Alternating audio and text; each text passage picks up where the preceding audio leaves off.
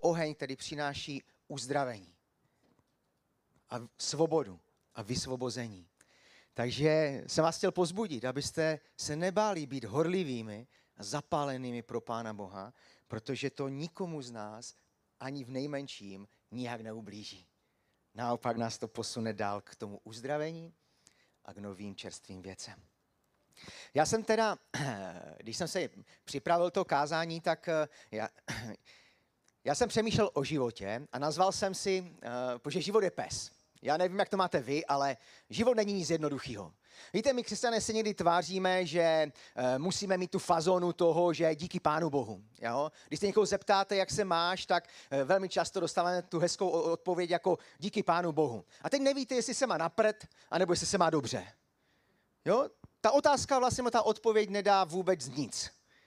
Takže někdy je lepší říct, víš co, nemám se dobře, potřebuju tvoje modlitby. Nebo naopak, pán Bůh mi žehná, je to úžasné. A taková ta formulka jako díky pánu Bohu, tak já nevím, co si o ní mám myslet, jo? Ale vím, že se to používá, vím, že je to jako, jako je zaběhlé, tak eh, pokud to má nějaký obsah, tak je to moc fajn. A když jsem přemýšlel o životě, tak jsem si říkal, jakou strategii toho, toho života nebo toho boje, který stále vedeme, jak, jak jakoby zvolit. A nazval jsem si to kázání strategie boje. Nebojte se, nebude to žádná, uh, žádný, jako nepovedu vás teďka k nějakým jako oh, přehršel horlivostem, ale uh, Bible, ať je to jak chce, mluví o těchto dvou věcech. Mluví o nějaké strategii, o nějakém plánu a mluví o boji. Bible je toho plná. Třeba v Lukáši ve 14. kapitole 28. verši je napsané, Chce-li někdo z vás stavět věž, co si napřed nesedne a nespočítá náklad, malý dost na dokončení stavby? Myslím si, že to jasně mluví o tom, že velmi často vcházíme do života nebo v životě do situací nebo plánujeme věci, které i Pán Bůh do našeho života vložil a my potřebujeme tu strategii. Potřebujeme zvolit nějaký plán, jak dojít cíle. A to je úžasná věc, že ten plán nemusíme tvořit sami na základě svých zkušeností, dovedností, ale že to všechno, co máme, můžeme dát Bohu a spolu s ním vytvořit ten nejlepší plán, který přinese to nejlepší ovoce. Ale Bible taky mluví o boji. A vlastně eh, kniha Timoteovi je toho plná, kdy apoštol Pavel neustále mladého Timoté vybízí k tomu, aby bojoval dobrý boj víry.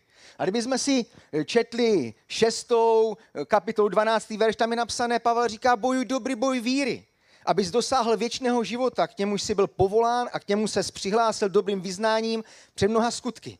Takže nejenom, aby jsme měli plán, ale aby jsme ne, nepolevovali v boji a zápase, kterým život prostě je. Třeba v první kapitole v osmém verši říká Pavel Timoteovi, to ti kladu na srdce, synu Timoteovi ve shodě s prorockými slovy, která byla o tobě pronesena, aby jimi pozbuzen boj, znovu bojoval dobrý boj víry a zachoval si víru i dobré svědomí. Proč teda tohle téma strategie boje? Před pár dny, už je to několik týdnů, jsem mluvil s jedním ze svých velmi dobrých přátel. A mluvili jsme právě o životě. Mluvili jsme o tom, jak se někdy potýkáme s věcmi, se kterými si nevíme rady jak někdy čelíme situacím, které nás zaskočily a vlastně jsme s nimi ani nepočítali a najednou tady jsou a my se s nimi nějak musíme vyrovnat, my je nějak musíme vyřešit, nějak se k ním postavit. A někdy ty situace jsou způsobené eh, věcmi našich třeba špatných rozhodnutí, ale velmi často s tím jakoby nemáme nic společného. Prostě ty, život, ty věci do života přijdou a my máme jedinou možnost. Prostě se s něma nějak porvat. A život je hrozně těžký v tom, a taky hrozně krásný v tom, že jsou věci naší minulosti. Jsou věci a situace, do kterých jakoby vstupujeme nebo máme za sebou, které můžeme napravit.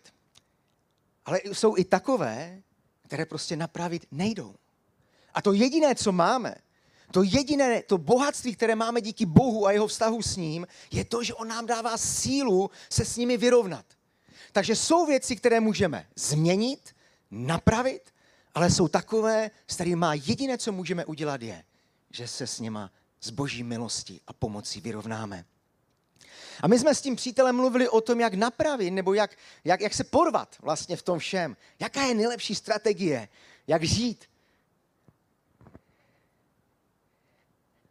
A Bible, jak už jsem říkal, je, je plná nějakých výzev a pozbuzení k tomu, abychom bojovali.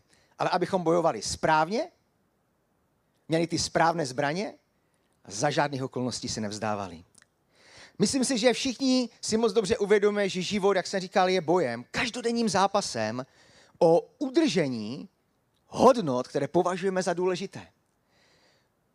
Že je každodenním zápas, zápasem o dobré věci. Já mám takový pocit, že ty špatné se úplně tolik zápasit nemusí. Oni tak nějak přicházejí, že jo, a my si je vezmeme, až pak naivně zjistíme, je, to zase byla chyba. Co to zase vyvádí? Že je to mnohem jednodušší. Ale ten boj o ty dobré věci bývá mnohem složitější. Mnozí z nás vedeme, a nejenom, že vedeme, ale myslím si, že bychom měli vést neustálý boj o to, být dobrým božím dítětem. Líbit se Pánu Bohu. A nejenom to, ale taky být dobrým člověkem. Protože být dobrým člověkem neznamená být jakoby samospravedlivý, ale, ale v Bohu můžeme být nejenom dobrým božím dítětem, ono se to jako nevylučuje, ne, nemůžeme to rozdělit, ale být i dobrým člověkem. Protože být dobrým člověkem, to je úžasná věc, jak můžu proplout tímhle s tím životem. Být dobrým člověkem. Takže je to neustálý zápas o to sloužit Bohu. To je zvláštní, co jsem teďka řekl, že jo?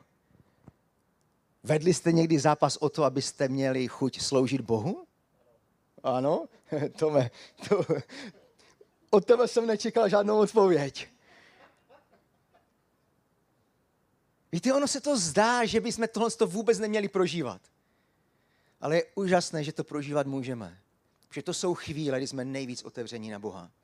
Kdy Pán Bůh může to nejvíc v našem životě vůbec udělat. Když se podíváme do Bible a čteme některé místa o boji, jaké máte vzory? Když si pročítáte Bibli a čtete Bibli a rozjímáte nad Božím slovem, jaké vy osobně máte ty vzory těch zápasníků, těch, kteří se nevzdali, kteří vás inspirují, kteří vás pozbuzují uh, udělat to samé. A Bible je plná takových postav. Plná postav, kteří, kteří chybovali, kteří udělali tak hnusné věci a přesto byli Bohem milováni a vyzdvihováni jako příklad. A já je nechci jmenovat, každý máte toho svého, držte si toho svého hrdinu. Chtěl bych, aby jsme se teď spolu zamysleli nad jednou věcí. Když čteme ty místa těch vašich hrdinů o boji, tak si uvědomujeme, že Bible nemluví o nějaké válce. Nemluví o boji, uh, nějaké nenávisti, násilí nebo boji člověka proti člověku. A když se pojáme do Bible, tak Bible, když mluví o boji a zápase a o tom dobrém plánu, jak vítězit, tak mluví o tom duchovním boji. Mluví o tom, že nestojíme proti člověku, ale stojíme proti těm mocnostem a že ten zlý se vždycky snaží a bude snažit udělat jednu jedinou věc, aby naše srdce zvlážnělo. Aby naše srdce se stalo netečným a tvrdým. A víte, co je na tom to nejhorší? Že vy můžete být neteční, tvrdí, bez lásky a přesto se můžete navenek jevit jako ti, kteří s Bohem žijí a kteří Boha znají. Protože to jde tak hezce, hezky zakrýt. A ďábel si mne ruce a říká si, to je ta nejlepší věc, kterou jsem udělal. On to ani neví, že stojí na špatném místě. On ani neví.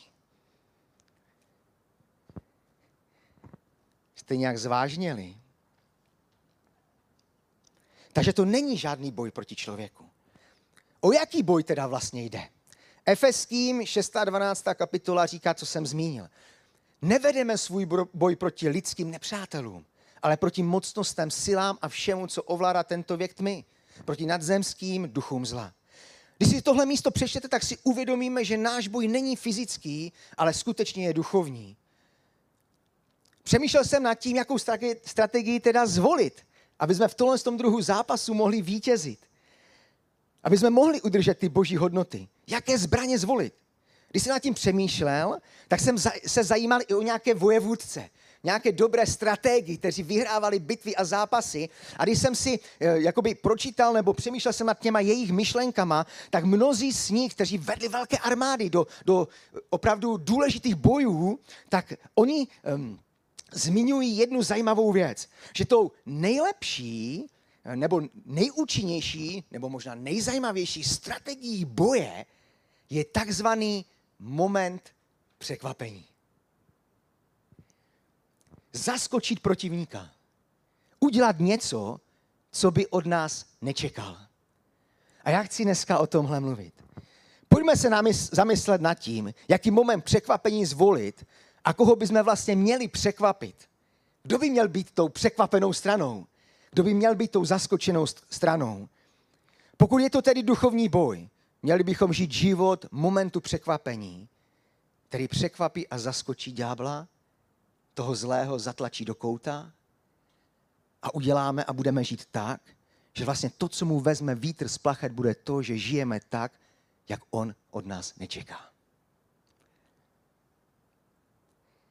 Takže nejlepší strategie je moment překvapení. Když teda přemýšlíme nad tím, jak toho zlého překvapit, co zvolit? Jaké ty zbraně v té ruce mít? Já vím, že jich bude spoustu, a když jsem se připravoval, tak mám čtyři věci, které považuji za, za ty, které chci říct.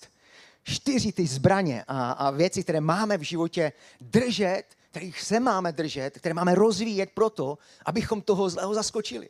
Abychom přinesli ten moment překvapení. První z nich je tohle. Možná budete překvapení, co teď řeknu. Pokora. Druhá, a o tom jsme mluvili, je bojovnost. Nevzdávat se. Třetí je přímost. Buď pravdivý a opravdový. A čtvrtá je nesmírně důležitá. A to jsou správní lidé v tvém životě. Ti, kterým dáváš nebo nedáváš prostor. Jsem přesvědčený, že tyto čtyři zbraně jsou takovým momentem překvapení. Uvědomuji si, že ďábel velmi dobře zná člověka. Jestli si myslíte, že vás nezná, tak on zná velmi dobře. Jeho strategie je, je opravdu velmi propracovaná. Umí zabrnkat na tu správnou strunu našeho života. Umí nám nabídnout ty správné, v úvozovkách správné věci a ví, že právě v těchto oblastech, jako je pokora, bojovnost a ty věci, co jsem četl, jsou ty největší zápasy, které v životě neseme a které jakoby ovlivňují náš život, náš pohled na svět a všechno ostatní.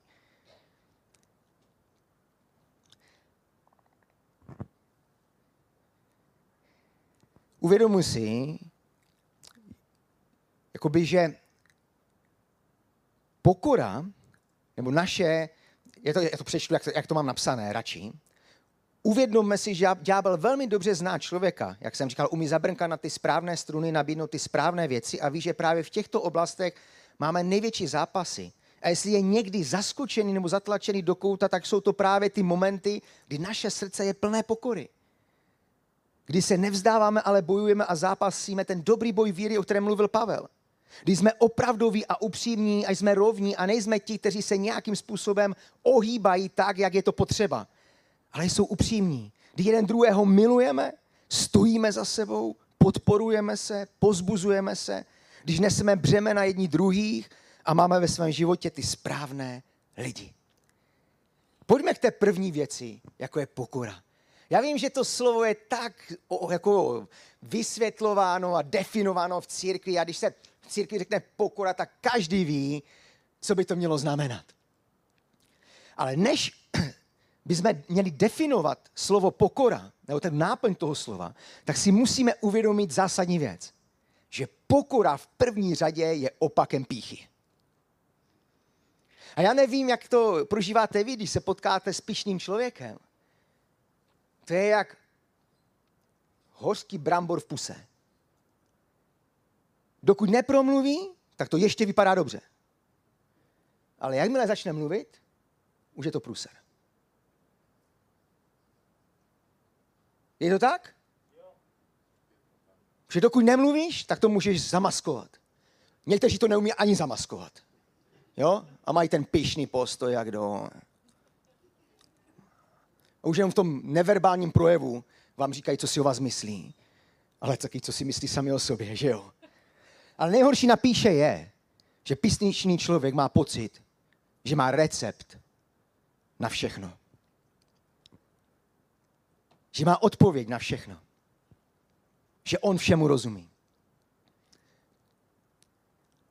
Co teda znamená být ochota? Nebo být, uh, být mít pokoru, být pokorným člověkem?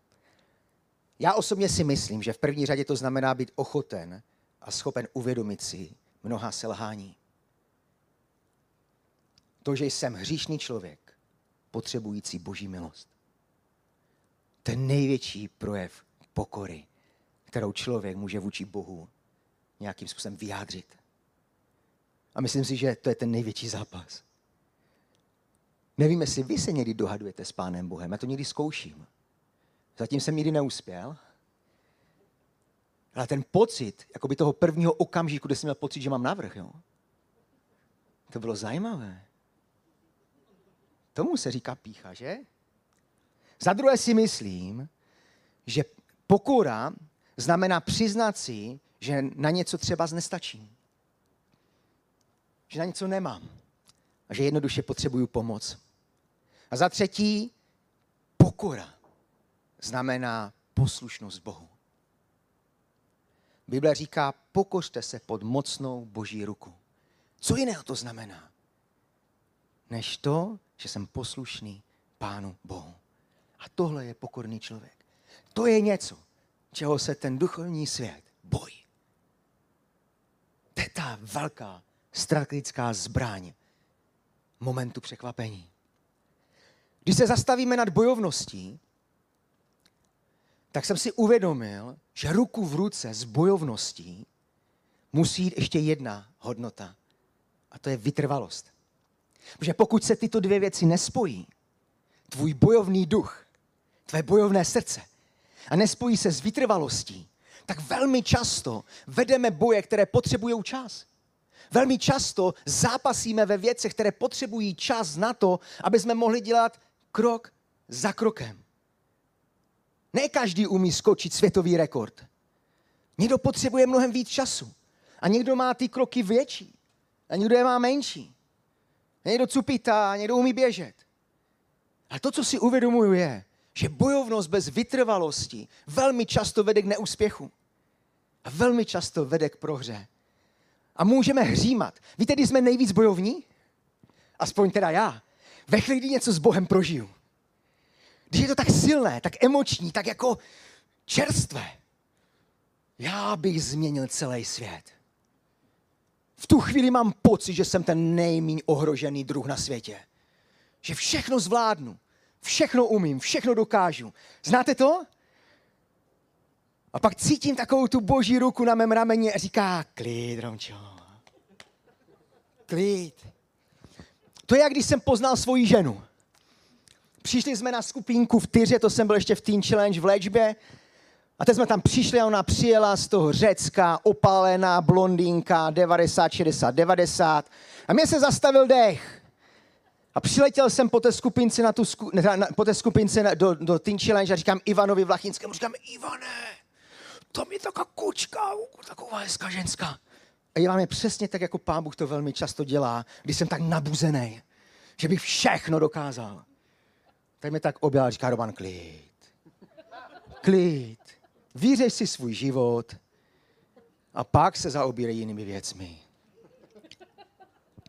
Bojovnost potřebuje vytrvalost. Pavel říká, a mně se totiž hrozně líbí tohle to Pavlovo prohlášení. On říká, zapomínají na to, co je za mnou upřen, eh, na to, co je přede mnou, běžím, abych získal cenu vítěze. Pavel mluví o boji, mluví o zápase, mluví ale taky o vytrvalosti. Mluví o tom, že pokud člověk nemá to nastavení, nemá a nehledá tu sílu a to nastavení u Boha, tak velmi často se vzdává. A víte, co je nejhorší? Prohrát bez boje. A jak často tohle děláme? Že prohráváme bez boje. A to není prohra, moji milování. Já vám chci říct, co to je. To je selhání. Vy jste to vzdali. Dřív, než jsme se o cokoliv pokusili. Ale prohrávat v boji znamená mít se z čeho poučit. Mít ty zkušenosti.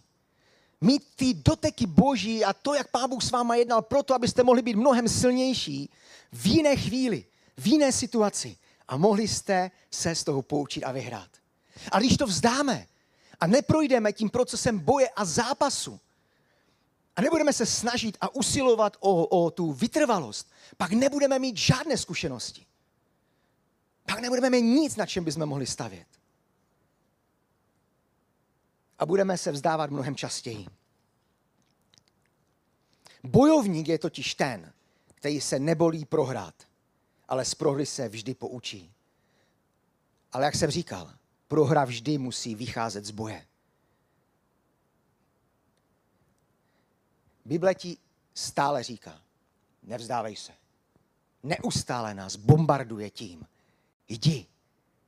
Když padneš, moje ruka je dost dlouhá, abych tě zvedl. Jdi. Takže bojovnost s vytrvalostí je dobrý, dobrá zbraň v našich rukách. Za třetí je to přímost. Být rovný, pravdivý a opravový, opravdový. Bible říká vaše ano, ať je ano, a ne, ať je ne. Jo? Co to znamená? No znamená to to, že věci neohýbám. Že si věci nepřizpůsobuju. Že mezi tím neproplouvám jako úhoř. A nejhorší pak ještě je, že když jsem pišný, tak z toho mám nějaký užitek, že? A dám to sám pro sebe.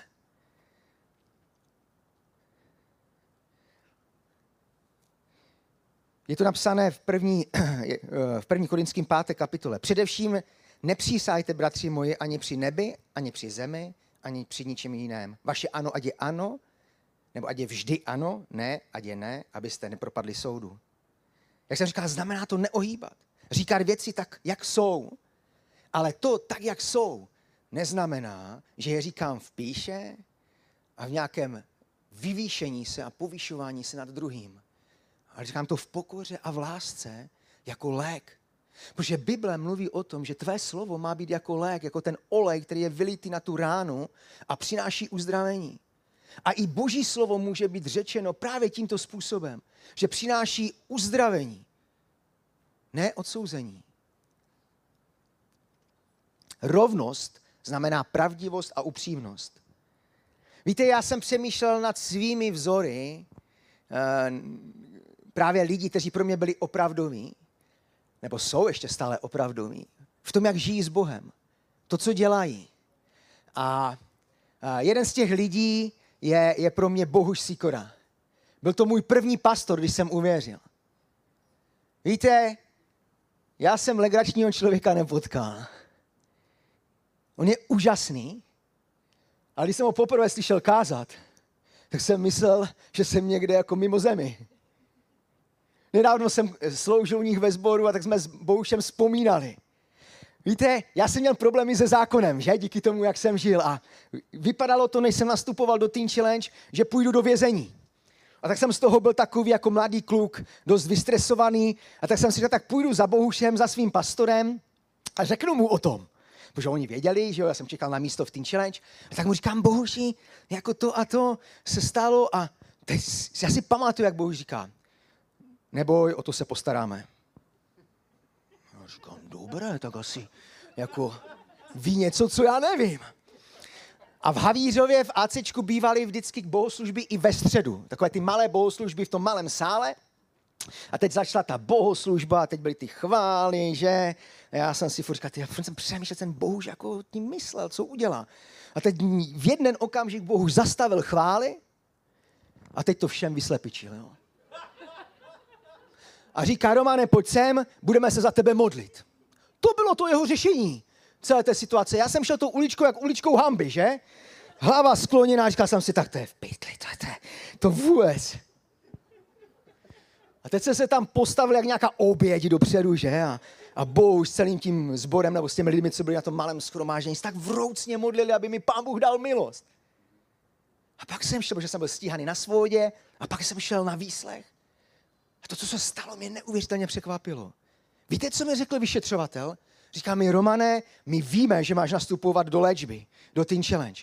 A jestli tam nastoupíš, já udělám jednu věc, že ten tvůj, tu tvoji složku dám na spodek téhle z té veliké kupy.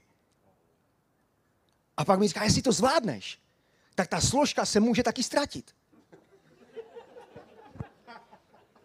No z největší pravděpodobností se ztratila, protože jsem nikdy ve vězení nebyl, že jo?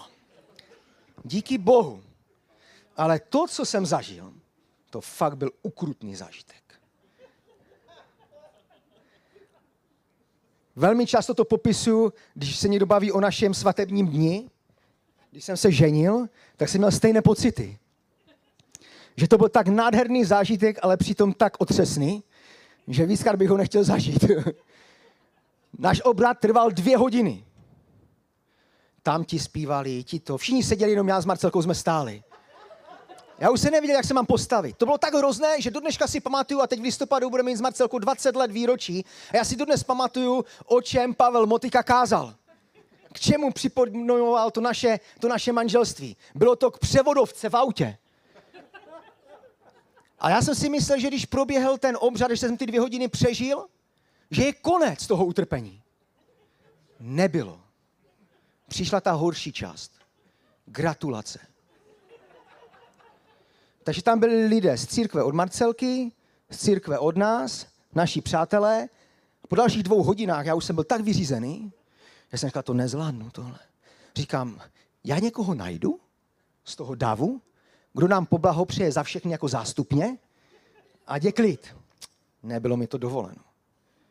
Takže jsem si to zapamatoval. Náš svadební den si pamatuju velmi dobře. Jako tuhle tu událost s Bohušem. Ale druhý člověk, který je pro mě takovým vzorem, je náš Pepa.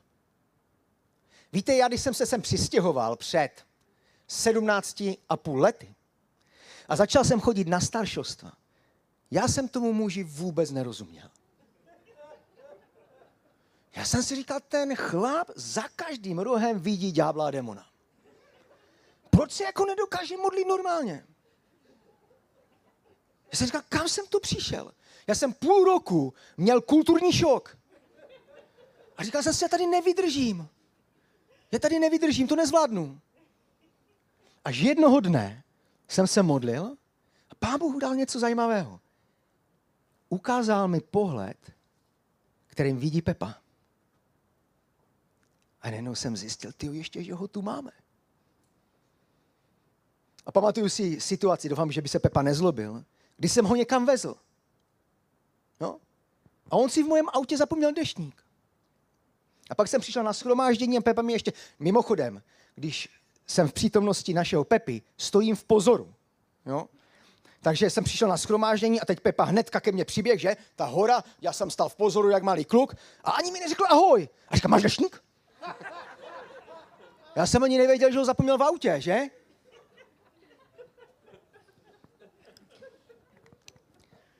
Potřebujeme mít dobré vzory ve svém životě. Být rovný znamená být člově- člověkem upřímné tváře a čistého srdce. Upřímné tváře a čistého srdce. Aby člověk mohl být člověkem rovným, musí bezpodmínečně, bezpodmínečně usilovat o to, aby důvěřoval Bohu. Jinak se najdou chvíle, kdy ze strachu, obav nebo nejistoty budeme tíhnout ke kompromisu. A ten kompromis může přinést smrt. A strach je právě tím, co nás často vede k falši, k pokrytectví a k tomu, že věci ohýbáme ke svému prospěchu. Když se člověk bojí, je jako každé v úvozovkách jiné zvíře vystrašené. Prská kolem sebe jak kocour. Já to zažívám. Když mažete med kolem huby, je to úžasná věc. Ale jakmile přestanete a postavíte zrcadlo, tak je to tak složité, že jo? Když nám lidé pochlebují, je to krásné. A když nás napomínají, první, co mi napadne, co si to dovoluje. Mě, pastora, napomíná. Pokud to neudělá Tom, jo? To je můj nadřízený, ten může. Někdy je to složité. Čtvrtá věc, Teď přemýšlíte, že? Čtvrtá věc, kterou jsem zmiňoval, jsou správní lidé. Bible říká, můj synu, boj se hospodina a krále a nezápletej se s lidmi vrtkavými. Boj se Boha a nezapletej se s vrtkavými lidmi. Chci dneska apelovat na to, jak důležité nebo důležitý je výběr správných lidí. Někdy se to může zdát jako divné, já bych si měl vybírat lidi, ale Bible je plná toho, s kým sedíš, takovým se stáváš. Čtěte si přísloví o tom, jaký vliv mají lidé eh, na náš život. Příkladem toho dobrého výběru, jak, nebo jak důležitý je správný výběr lidí, je třeba příběh Mojžíše. Mojžíš prožil obrovské povolání jako do božích věcí. Ale pak přišla chvíle, kdy začal pod tímhle s tím břemenem, i když pán Bůh říká, že jeho břemeno netlačí, začal jakoby se mu podlamovat kolena a začal nestíhat. Začal prostě, a kdyby to tam pokračovalo a neposlechl by svého tchána, jsem přesvědčený, že by opravdu začal bojovat s kompromisy. Že by věci nedokázal dotahovat do, do, do konce a dělal by věci na půl, nebo minimálně by s tím zápasil. Ale pak přichází ten jeho tchán a říká, vyber si ty správné lidi, kteří ti nejenom pomůžou nést tu práci, ale díky ním se ti podaří naplnit ten boží záměr, který s tvým životem a s Izraelem mám. Bez těchto lidí, možná je to dedukce nebo nějaká špekulace o, o tom, jak by to dopadlo. Ale jsem přesvědčený, že by to bylo mnohem těžší, aby Izrael vešel do zaslíbené země. I tak to bylo složité. A kdyby Mojžíš na to zůstal sám, pak by to nezvládl.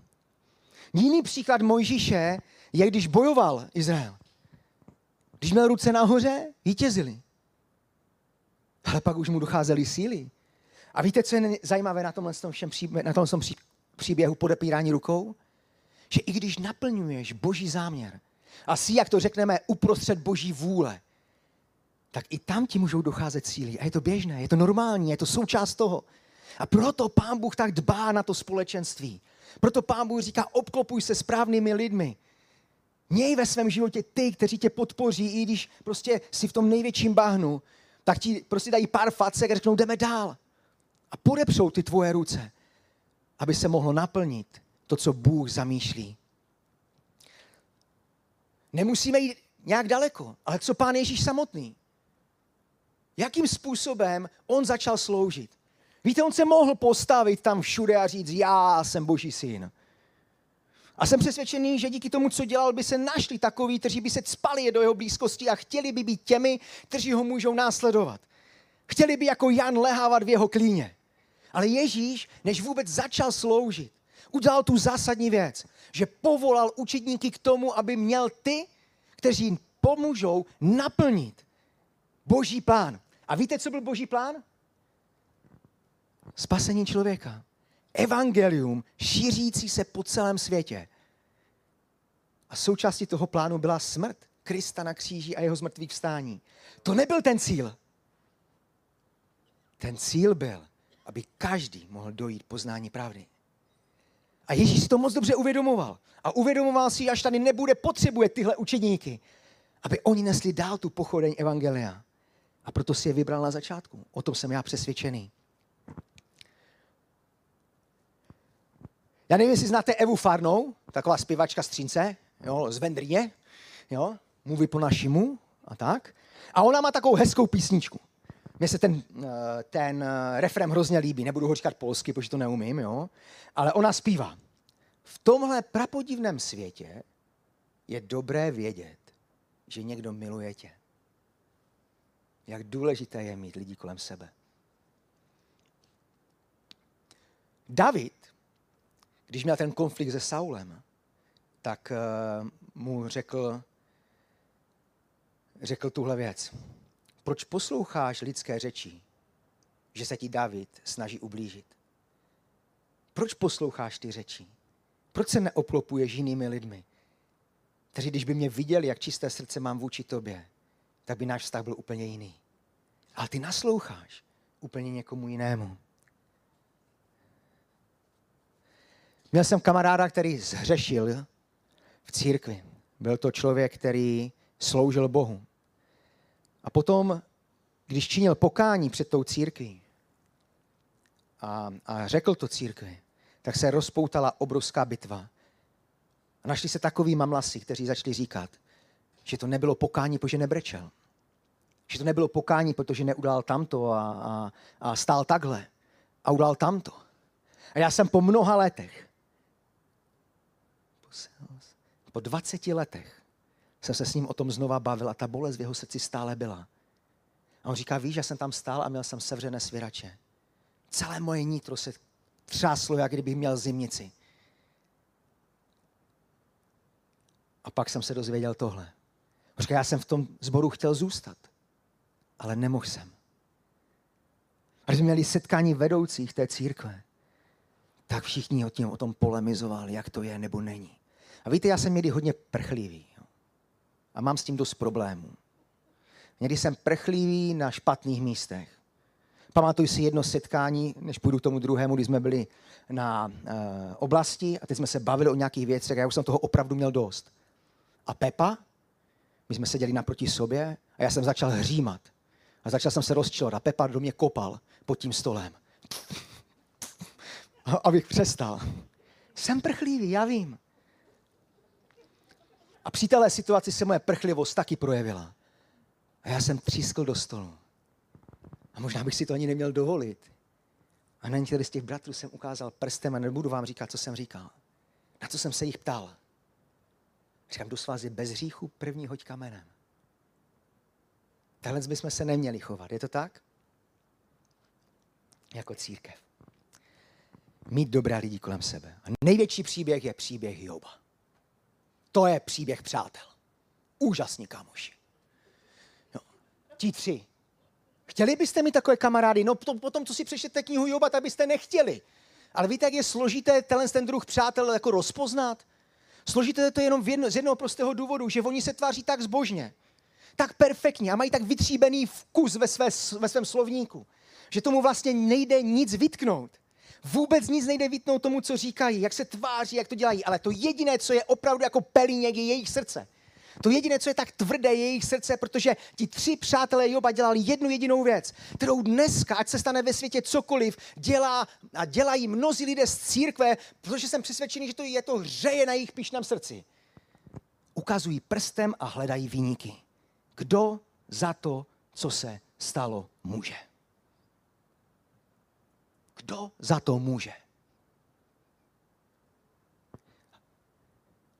A pak přichází ten čtvrtý. Víte, co bylo úžasné na tom čtvrtém příteli? Že mluvil boží slovo, ale to způsobilo jednu jedinou věc. Že Job v tom všem byl ochoten a schopen začít naslouchat Bohu. Protože celý konec Job, eh, knihy Joba je o tom, že Bůh mluví. A když Bůh mluvil, přicházelo uzdravení. A to jsou ti přátelé, které máme mít. To jsou ti lidé, které máme ve svém životě vyhledávat, který máme dávat prostor, aby ovlivňovali náš život. Ti, kteří budou mluvit Boží slovo, ale nebudou se vedle toho stavět na, na, tu, na, tu, na, ten, na, tu, na tu bednu s číslem jedna, Pána Boha samotného. Ale způsobí to, že moje srdce se otevře v takové důvěře, že Bůh pak může zasévat to dobré semeno. A to se stalo, stalo Jobovi. Doufám, že teď nikoho z vás neurazím. Dneska už kážu hrozně dlouho, ale žijeme v době, kde si musíme dávat obrovský pozor na to, komu nasloucháme. Internet je plný velmi zbožných lidí, kteří mají pravdu. A víte co? Jsou to lidé, které bychom dali do té sekce tří přátel Joba. A my jim nasloucháme. My nasloucháme jejich falešným proroctvím. Nesmyslům, které, promiňte mi, že to řeknu takhle, vystavují na internetu. Nesmyslům plného odsouzení, kritiky a hledání vyníka. A máme pocit, že teď to známe. Ty proroctví a slova jsou plné soudu a odsouzení. A víte co? Když tyhle ty slova na, těch internet, na tom internetu, na těch facebookových profilech čtu, je mi smutně. Četl jsem jedno proroctví, které zveřejnili věřící lidé ohledně katastrofy na Jižní Moravě. Nebudu vám ho číst, protože to je humus. A pak udali ještě pro mě takovou drzou věc, že k tomu proroctví přidali fotky, reálné fotky z místa toho neštěstí. A mysleli si, že tímhle s tím podpoří ty bláboly, které vystavují na internetu. A já nám dneska společně chci říct jednu důležitou věc.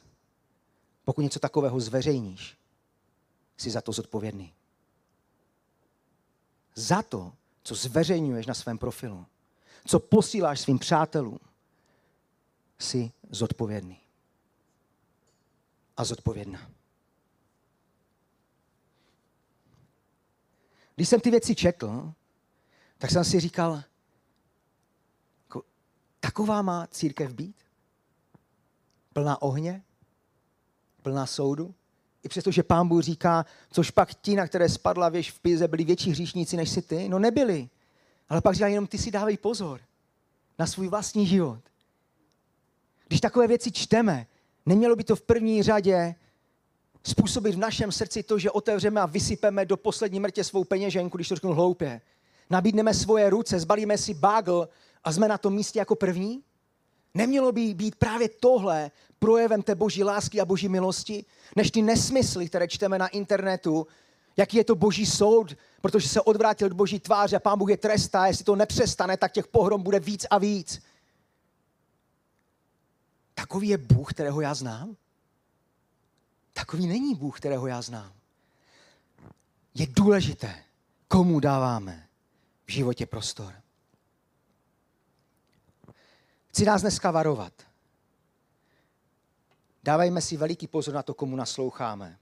Komu dáváme ve svém životě prostor, aby naše myšlenky, postoje a hodnoty, náš pohled na svět, naše dívání se na lidi kolem sebe ovlivňoval.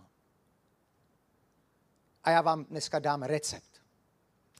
Řeknu vám, kdo je důvěryhodný. Nebudu vám říkat žádné jména, ale řeknu vám hodnotu. Víte, kdo je důvěryhodný? Kdo je hoden následování? Kdo je hoden, aby se zamýšlel nad tím, co říká a k čemu tě pozbuzuje? Jak vidí svět? Je to člověk, který se rozhodl pro tebe být otevřeným a transparentním. Do jeho života vidíš. Kdy vidíš jeho zápas, jeho prohry, to, jak se s těma programa vyrovnal. A on nebuduje, nebo ona nebuduje žádný kult osobnosti. A je to pokorný člověk. Možná nedosahuje těch výšek pomazání těm z těch rádoby kazatelů, o kterých teď mluvíme. Možná se nechvástá vepředu, nebo na skupince, nebo v práci. Zázraky, které se skrze něho dějou. Ale ty vidíš, jak žije. A to jsou lidé, kterým bychom měli důvěřovat. Protože jsou transparentní.